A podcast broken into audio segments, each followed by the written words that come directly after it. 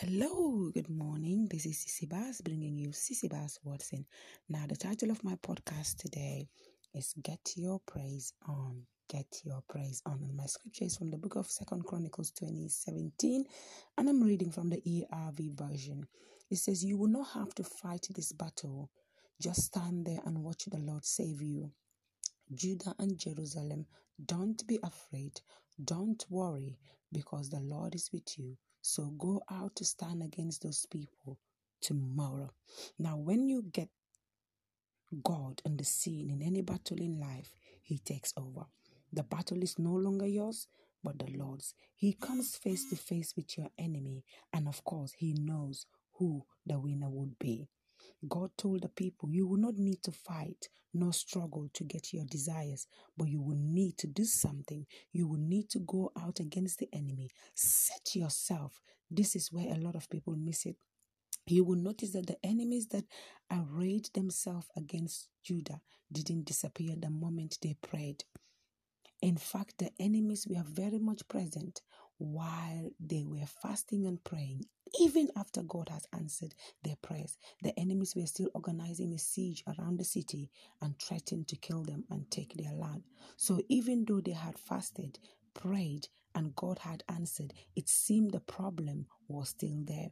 Then they engaged the weapon of perfection, praise, which established their victory. They engaged the weapon of perfection, praise, the, the weapon of perfection, which is praise, which established their victory. God performs in prayer, but He perfects in praise. He takes over in prayer, but He demonstrates His intervention in praise. So, after every powerful prayer, it takes powerful praise to experience perfection. Understand that praise is a weapon of warfare.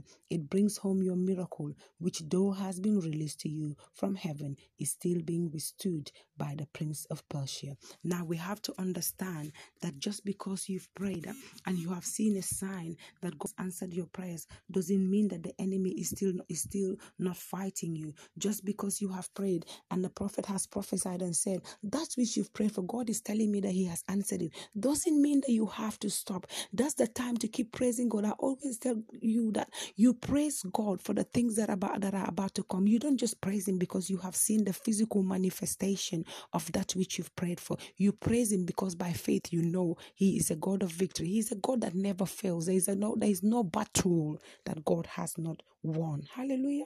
After you have fasted and prayed, don't stop there. Burst forth into praise and worship. Celebrate the integrity of God, and you will see things begin to happen in your life. Sorry, that's my heavenly language. I just have to bust in tongues because something triggers my spirit, and I just have to speak that heavenly language. Hallelujah. As you enter into hot and fearful, fearful praises, God will establish your dominion over all the roarings of your enemies.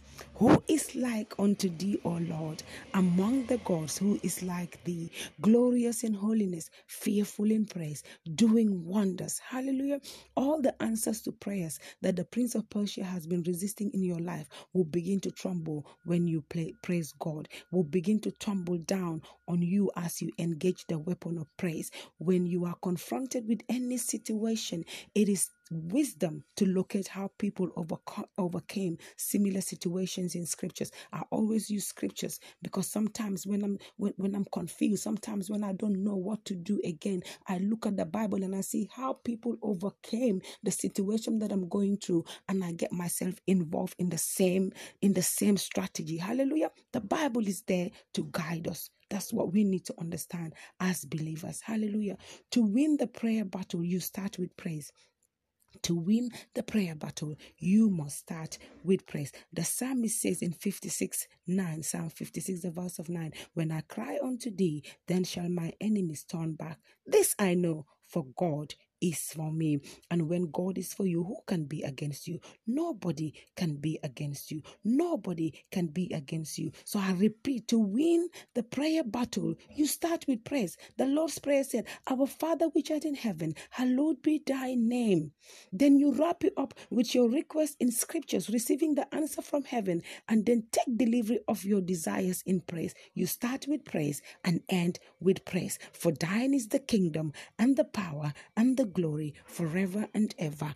Amen. Today, I'm encouraging you to get your praise on. Don't just sit there waiting for the answers to be delivered. Don't just sit there waiting for God to act in your situation. Burst into praise because the enemy wants to see you sad. The enemy wants to be, wants you to believe that that which you've been praying for and fasting for God has not heard you. No, no, no, no, no. When you when you want something from God, today I want to let you know that start with praise, end with praise. When you put your request to God, thank Him because He has already answered it. And all you have to do is wait for Him to deliver it. So today, my brother and my sister, I am entreating you to get your praise on.